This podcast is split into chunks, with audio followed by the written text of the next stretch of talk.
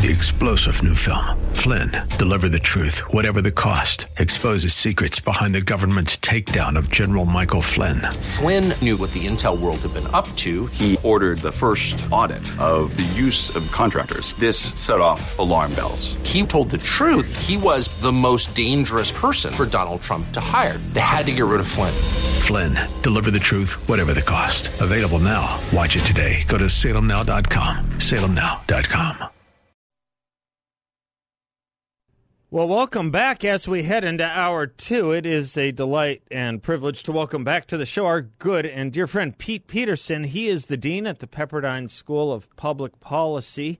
He has a uh, obviously great school. If you're interested in public policy, we recommend we recommend Pepperdine School of Public Policy. Help make um, the world and your country a better place. He also has a very great uh, Twix feed. That's our uh, portmanteau of Twitter and X, Twix, uh, at Pete for CA. Is that okay? Can I do that? Is that diminishing of it, Pete? What do you think? Twix. Do you like no, it? No, I like it. I think that's very creative. I, I think I'm going to start using that myself. Uh, we're trying to get it to sweep the nation. If you could do it and, you know, maybe mandate it at Pepperdine from here on out, you know, like – Chuck Schumer tried to get rid of the dress code. If you could do this throughout Pepperdine from now on, the the uh, the uh, the social media account formerly known as Twitter shall be known as Twix. Let the word go forth. Yeah, yeah, yeah, yeah, yeah. Absolutely. You'd be so proud of us here, Pete.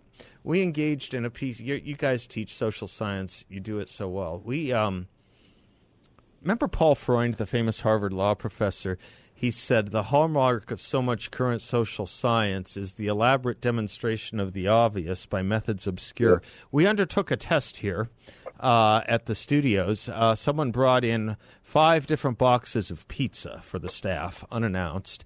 One of them was all vegetarian. Guess which one no one touched? The veget. we, we learned something here. I think isn't that good social science research? Yeah, just demonstrating the obvious. Yeah. You know, uh, James Q. Wilson, who yes. was one of the founders of uh, the policy school, said said that on many occasions. That was a, a favorite quotation of his. Oh, it was? Much social science research was just proving what uh, what common sense tells us. Good, good, good. I wanted to talk to you a little bit about that. Actually, you and I sometimes. Uh, uh, get uh, get uh, get a good conversation going on the importance of marriage and poverty and welfare and these kinds of things. I don't know if you saw an interesting piece by I thought interesting piece by Jason Riley in the Wall Street Journal a couple of days ago. I guess as a professor at MIT, I don't know, or you may, Melissa Kearney. Yeah. Yeah. Yeah. And well, I know of the book. Okay, the two parent the, privilege. Yeah. yeah. Yeah. And it's all about how uneasy she felt and was made to feel in writing about the import and the um, the uh, social progress and the social benefits that come with marriage. Uh, the article actually mentions some work by who you just said, uh, James Q. Wilson, because a lot of people have written on this, and uh, it's it's just interesting to me that uh, that this is such a controversial thing to have to undertake.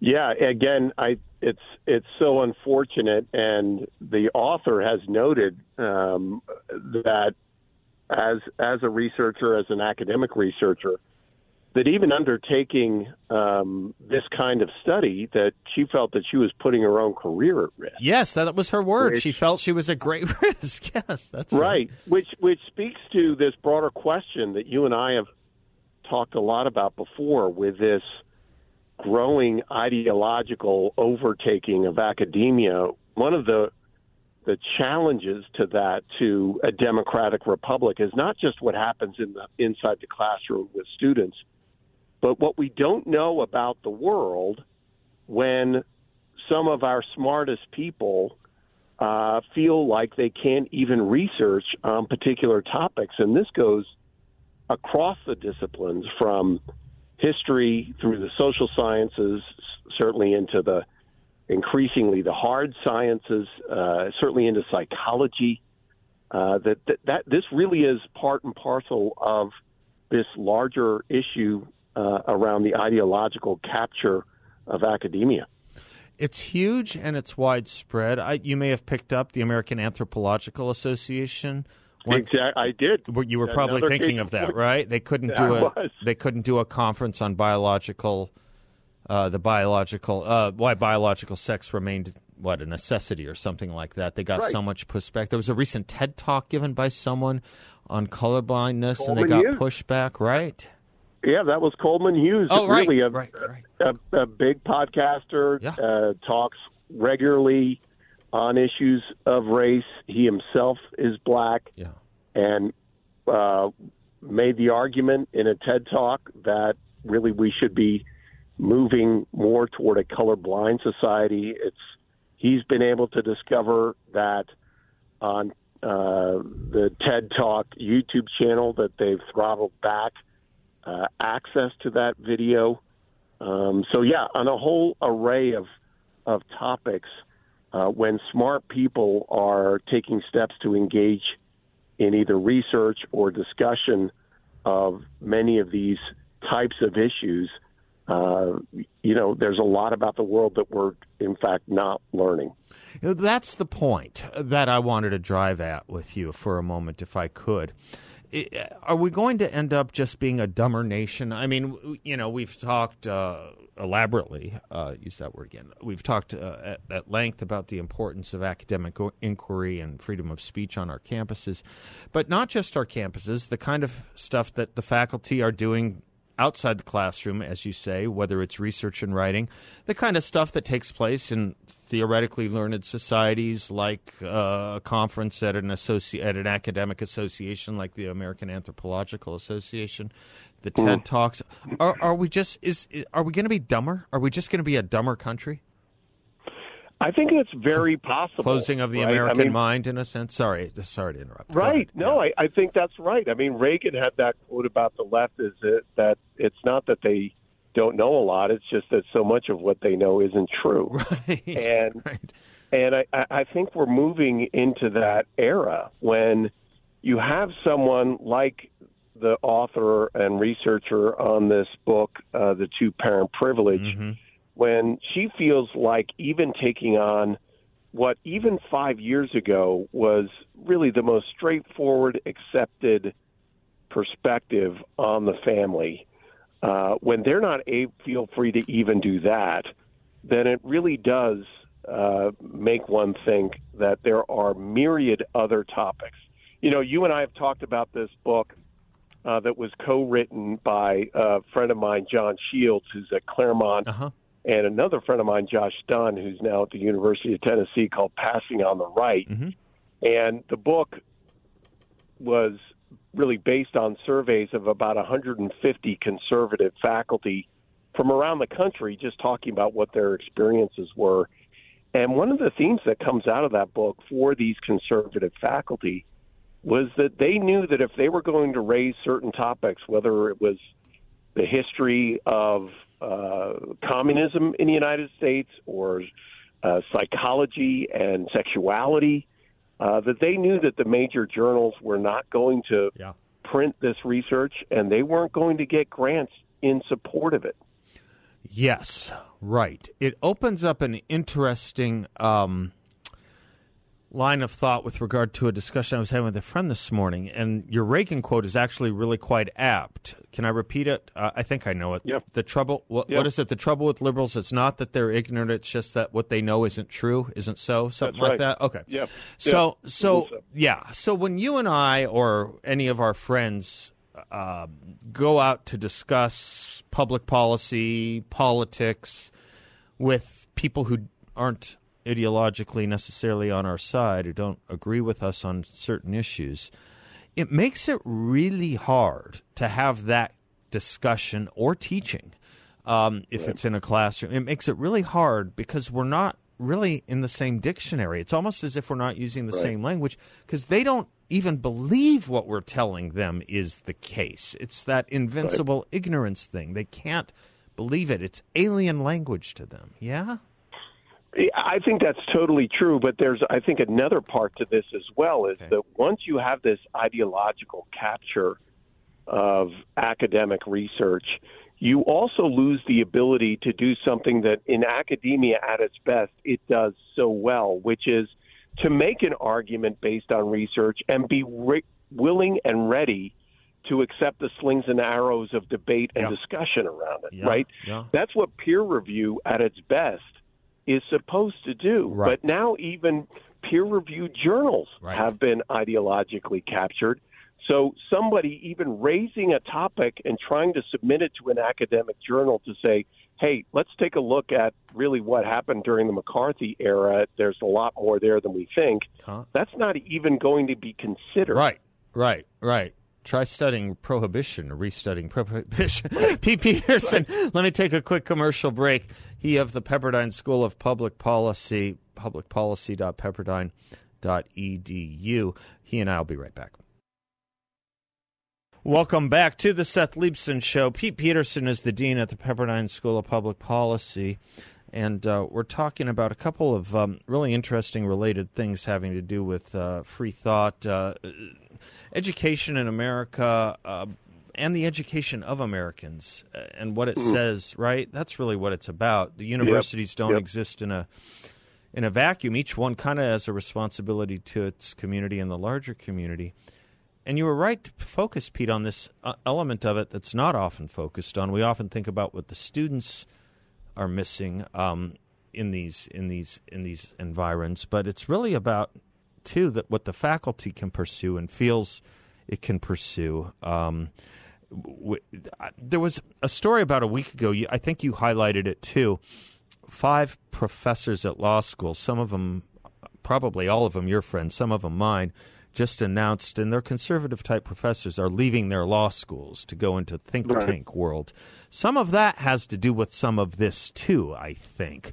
Um, and so we're I, I'm worried that we're going to see more and more areas of higher education just become narrow and narrow in its ideological spectrum and range in which in that which can be taught. That does emanate certainly down to the students, but it emanates outward to our larger community too. Yeah, it absolutely does, and and we should. Uh, we've talked many times on your show about what conservative students and even moderate students have to deal with on a number of college campuses. Yeah. The challenges to free speech and free expression. Yeah. But we also really need to understand that there are, uh, to the surprise of some, uh, conservative faculty Yeah. and academics Yeah. um, but even that circle is radiating out to Right. where you might call either centrist or center left faculty Right. Uh, who are trying to be true to their pursuit of the truth in their particular discipline are finding it increasingly difficult to do that. Yeah. And again, it doesn't matter whether we're talking about anthropology. I'm sure all the people on that particular panel were were probably people of the left. Oh, I'm sure they were. I'm sure they were. I'm sure. sidelined Yeah. because yeah. they were simply taking on a subject matter that was uh, going to be an academically rigorous discussion and a serious one, but that wasn't even going to be possible just because of, again, this ideological capture. And it is something that, just as you say, with these law professors, is driving people out of academia and into the think ter- think tank and policy research world. It is one of the reasons why we have such a vibrant conservative think tank uh, environment. Yeah. Uh, certainly compared to the left, I would argue that that's really one of the reasons is we do have a number of PhDs who would love to Sure. teach Sure. at in higher education institutions. You think about, you know, Tom Sowell, Right.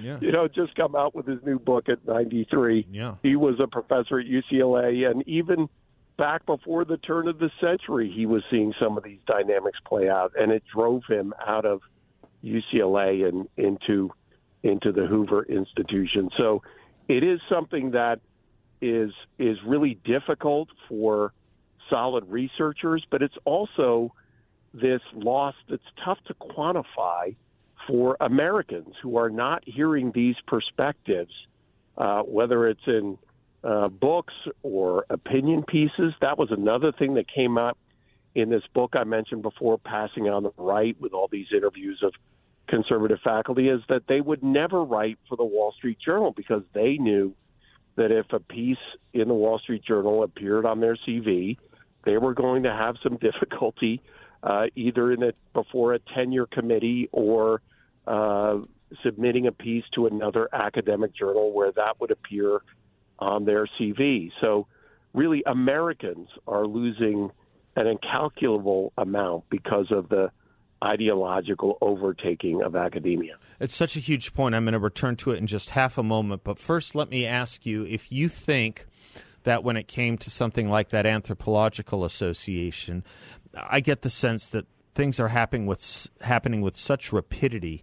Um, it probably came as a shock to those leftist faculty, as you yeah. rightly conjectured they were. Yeah. I think rightly.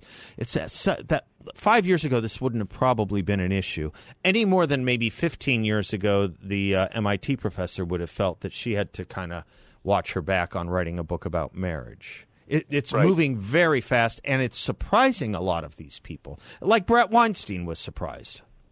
Yeah, absolutely. And again, it, you know, if if the, many of the people we're talking about have never voted for right. a Republican right. in their life, right? right. And uh, as the uh, great Irving Kristol once dubbed the, the definition of a neoconservative as a liberal who's been mugged by reality, that is happening with a lot of academics today yeah. who thought that they were on the right yeah. side of history and the yeah. right the right side of their faculty lounges, yeah. but are now finding out that that history has moved past them. Yeah, I mean, when you have the dominant view in academia and race, maybe it's collapsing of its own weight in financial or other ways, at, like Boston University. But when you have right, the right. dominant Ibram Kendi view that uh, colorblindness is racism, uh, you can't stand with Martin Luther King anymore. Right, and not only can't you not do that, but the the so-called free speech platforms, yeah. like TED, had always right. been right. That right. had been a right. place where certainly for mostly elite audiences, but that was a place where some where people came and offered provocative arguments. Yep. Well, that's not the case right now. Right. So that's thank you for saying that and coming back to that because that does circle me back to where I said I wanted to, which is you were saying and Americans are not going to be hearing these perspectives. So it's not just within the university. I don't think I put too much credibility anymore on nightly news shows, but on some long form interviews, you know, you Yeah. do interview academics on some on some of our tougher issues in life and they're Yeah. not going to hear these perspectives. TED was a great place to do it. There are other debate or speaking forums that were great places to do it. Things like at the 92nd Y or what have you. Yeah. Alan Yeah. Dershowitz can't speak there anymore, um, Right. for example. And this is this is going to lead to a closing of the American mind, which does get me to this issue of you know what do Americans know when we come to a year like we're coming to with political debates and public policy debates through our politics. Um, the conversation becomes, as we were saying, quite impossible to have with someone who has never heard our argument. Let me um, let me take a commercial break and pick up on the adjunct point here because some people don't want to hear it, some people will never hear it, and some people might think it exists but knows it has to be suppressed so that it mm-hmm. doesn't gain any currency. There's kind of three or four legs to this problem, and I wondered if you'd let me try and unfold them with you when we come back. Could we do that, Pete? Sounds great. I yeah, I it raises the question do people want to live in ignorance? Would they rather live with lies than truths in a certain in a certain way? I was having that discussion with a friend this morning as well. We'll pick up on all of that with Pete Peterson. He's the dean of the Pepperdine School of Public Policy. I should say it suffers none of this. It's the antidote to all of this. We'll be right back. Welcome back to the Seth Leibsohn Show. Pete Peterson, the Dean at the Pepperdine School of Public Policy, publicpolicy.pepperdine.edu. Also, his uh, Twix account at Pete4CA, Pete, the number 4CA. Uh, Pete, with this narrowing of the uh, American mind and the kinds of things that can be discussed and propagated, really, uh, through um, through through the public and and through the public means of of teaching and communication by you know uh, academics or uh, scholars, scholarship, learned societies, it it narrows the ability of things we can know. It narrows the ability of things we can expect our fellow citizens to know. And yet, as I was saying with a friend this morning, I think a lot of people are happy not knowing certain things. I, I actually think a lot of people are content to live in those narrow lanes, zones, or their own truths, if you will, their truth, not the truth. Um, in other words, we've become used to so many lies that people kind of like to live by their own. I guess Plato got into this a little bit with the allegory of the cave. There's a lot I'm throwing at you, but when you talk to someone who doesn't want to believe you because they're happier with their truth, um, it's impossible to change their mind. And I'm wondering if some of this might all be related, or maybe I'm making too much of it. I don't know. Well, I I think it's a know, at least a fair argument to raise, and certainly we have both a media complex and a social media complex that reinforces uh, these kinds of uh, views of the world, which become ever narrower, mm-hmm. uh, and and in that it becomes more and more difficult to understand somebody with a differing point of view. And I think that that's really one of the issues that we're facing in the country. It's obviously goes back to the discussion that we were having before about academia, where there are a number of people in academia that across the disciplines have never heard a differing perspective. Correct. And when one is raised, right. their natural reaction is to do all they can to squelch it. Right.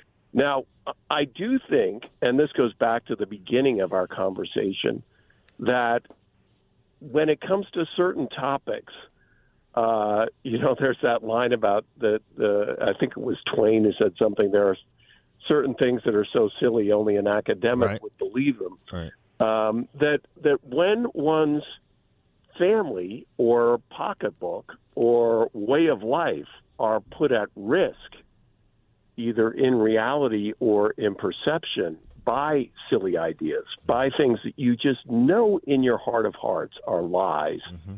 That I do think that this is one of the contributing factors to the populist moment that we find ourselves in. You know, um, my dear friend and dearly departed friend Ted McAllister wrote a book his last book called uh, it was essentially a political uh, cultural history of the United States called an unruly people. Mm-hmm. And there is something about the American experience and about the American political culture that at certain at times, I mean, just to put it crassly, just will call BS on things yeah. and will not submit to that. Now, did we see too much of that maybe during COVID? Yeah, was, that was that was my to, example. Go ahead. Go right, ahead. right. So yeah. I, I think some of that, but we also saw reactions to it as well, and we did see different states reacting to different political cultures, making different uh, policy decisions based on those uh, very kind of foundational elements of what the public would stand. And so it it I think that you're right to wonder whether uh, people are too willing to live with lies. But I think we're getting into this kind of hyper ideological age. We're certainly seeing it in K 12 schools where some of these ideas that really started in the far reaches of academic faculty lounges back in the 70s and 80s are attempting to be uh, brought into the mainstream culture. And certainly you're seeing some go with that flow. But I, I happen you're, to you're seeing a, a resistance, more... is your point. You're seeing a resistance. Yeah. And I yeah. agree that you do see a resistance. But I think the resistance was a sleeping giant. I wonder, this is a short segment, so I'll be mm. unfair and let you have the last word on it or a further word on it when we come back. My thesis would be, my argument would be, that the resistance is a sleeping giant that has kind of become has had to become has had to be forced to be political, like the restaurant mm. owners in Los Angeles who never were mm. political. Mm. They kind of had to be forced to, but they're not going to convince, or they're not convincing hardened views in this country. The COVID thing is a pretty good example. Yes, different states did different things, but nationally, it, it, it it, it drove us further and further apart, I think. And in those states and inside families and communities of friendship, I think it drove a lot of people apart because they were impervious to the kinds of things Bhattacharya knew and that Fauci didn't. We'll be right back.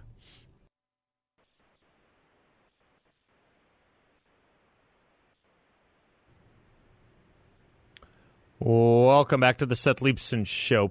Dean Pete Peterson. Pete Peterson. He is the dean at the Pepperdine School of Public Policy. Uh, this is a really interesting. Con- I mean, we always do, but this is this is really provoking a lot of thoughts, Pete, with me about whether people are more comfortable living uh, with lies or untruths in in mm. decisive respects. We were just saying, don't know, uh, right before the break a lot of people woke up to things and a lot of people pushed back and resisted things in a very healthy way when it came to uh, whether it was some of the COVID policies or some of the goings on in our elementary schools, even at the young grades and the curricula debates. My only my only concern about I, I, take I, and I take your point on that that it's a good and healthy thing that we have been waking up and pushing back on those things, or you know the groups that have been. My only my only caveat is it seems almost as the other side though wants to ignore our perspective, doubt it, double down on theirs. We raise these things. We're not of an opinion about what's age appropriate material. We're racists. We're right, right. Uh, you, you, you, we're all kinds of whatever the cataract of pejoratives is they want to use against us are, they're not open to changing their mind. So we may be right. waking up a certain population. The resistance to the Sisters of Perpetual Ridiculousness or whatever they are, right? right? It, it, it got yeah. a reaction, but it went yeah. forward. I mean, it went forward yeah. in the name of love, right? in the name of love. So I just yeah. I just wonder. I, that's all I'm saying. I, I, I, it's it seems like there's an unhealthy dose of people that never want to leave the cave and will kill those who did leave the cave and come back to tell them about the truth. That's all. Yeah. No. Again, I I think that you know we're living in interesting times, as the saying goes, and um, I, I mean I, I don't want to you know continue. Uh, or, or mixed metaphors to say that that I know that there are some that think that our culture is on a bit of a nice edge. Yeah.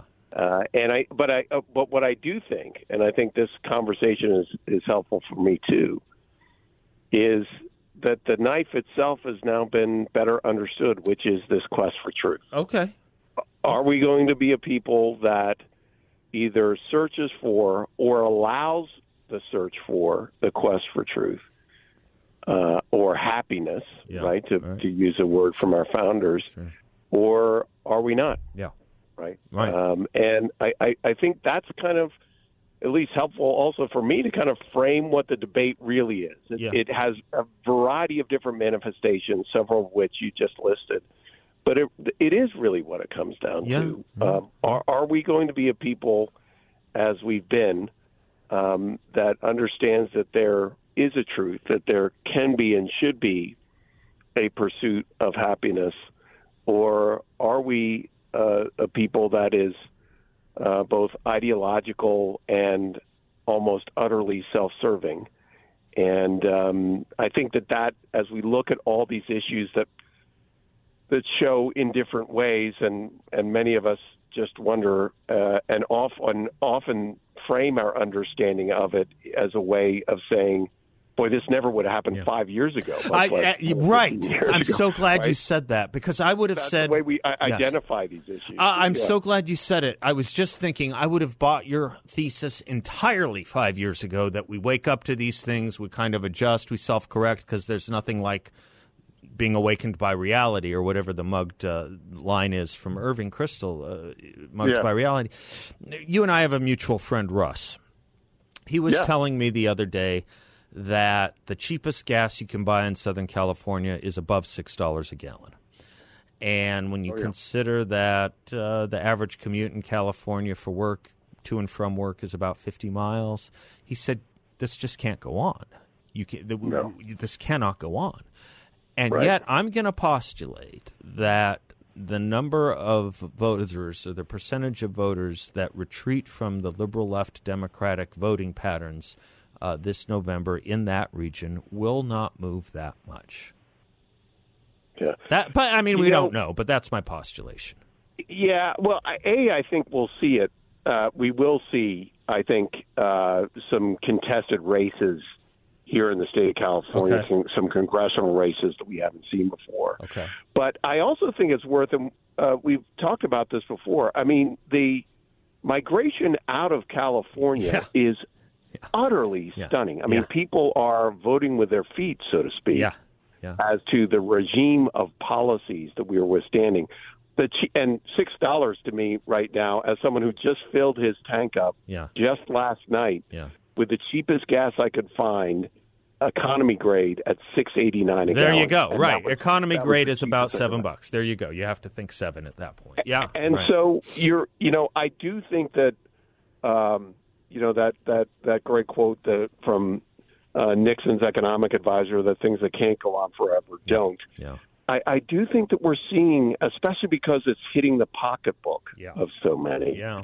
um, that and, and we're seeing government institutions fail or at least become ideologically captured that the Californians are responding Okay. uh, by by leaving the state. And I do think we're going to we're going to lose at least one, if not two, congressional districts As a result, when yeah, the next of- yeah. census comes around in yay seven years. So Uh, speaking of California politics, uh, the passing of Dianne Feinstein. Do you have Yes. yes? Do you have speculation on who Gavin Newsom might uh, put in, in her seat in that seat that she Well, served? Newsom has has pulled a Biden Yeah. uh, and actually put himself in a box. My Yeah. my dear faculty Joel Fox wrote a great piece just today in the LA Daily News about the fact that Newsom has said publicly that he is going to appoint a black woman for this seat. Oh, I didn't know that. Now- okay. Yeah, now this goes back six months or so, where maybe he had some thoughts that the senator would be able to finish out her term, um, but he's already on the record of saying that, Oh, and and in that, it really does limit one's one's choices for that position. So. Karen Bass becomes a possibility, Oh, just elected Lord. uh, uh, mayor of Los Angeles, um, and there are um, one or two others that that could be in in the running for this. But again, it goes back to the the problem of identity politics Yes, it when does. it comes to representing uh, Californians in this deliberative body and saying that it can only be a certain kind of person due to genetics. It's a disturbing trend and one that now Newsom is is really going to have to uh, make that decision from the bed that he has made. it's an awful thing to say but and I don't know if I will not sleep well because he's saying things like that now or if I will sleep better knowing that that eliminates Adam Schiff. So I'm not sure what you've done. Well, I'll let you know tomorrow. What you, do you have Right. time for just one more quick segment with me, Peter? Do you Yeah, got to yeah. run? Sure. Uh, I, I, yeah, uh, that would be great because I'd I'd love to get your sense about a few other things California related on that front. Pete Peterson and I will be right back.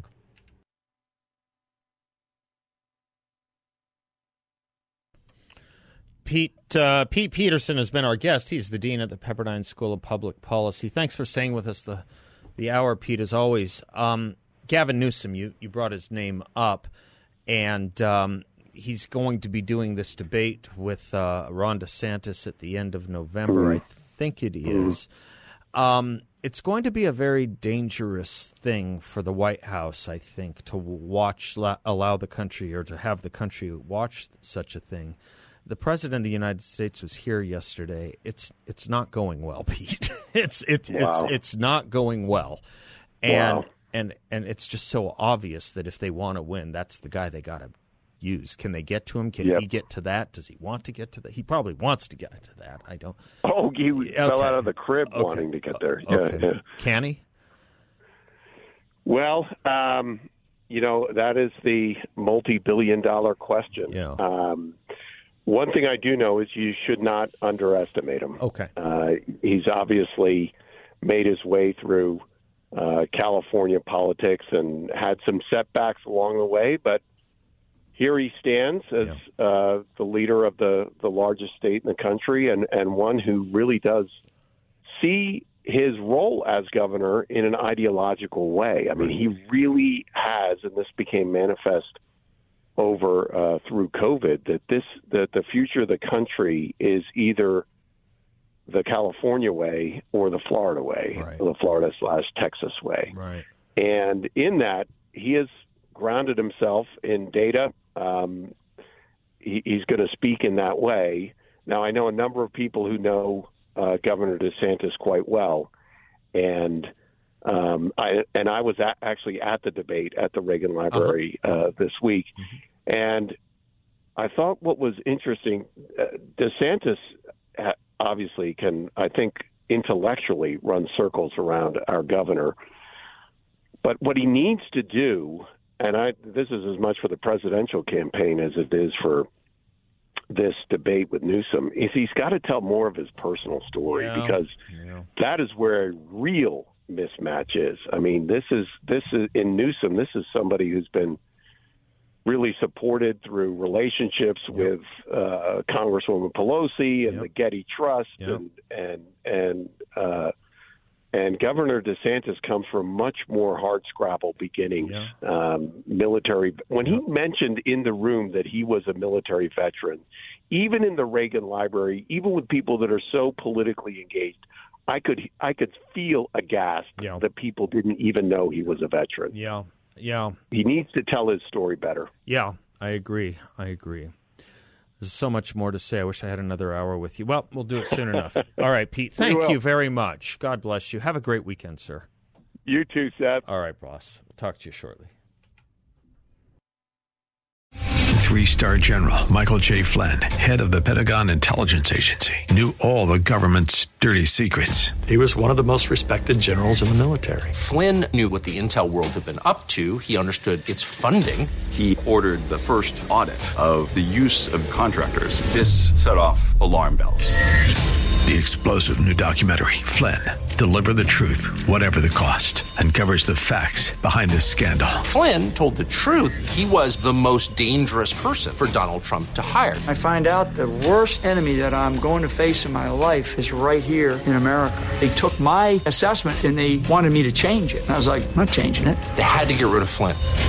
With in depth interviews, archival footage, and never before seen personal records of the man behind the headlines. I just felt like I was drowning. Flynn, Deliver the Truth, Whatever the Cost. Available now. Watch it today. Go to salemnow.com. Salemnow.com.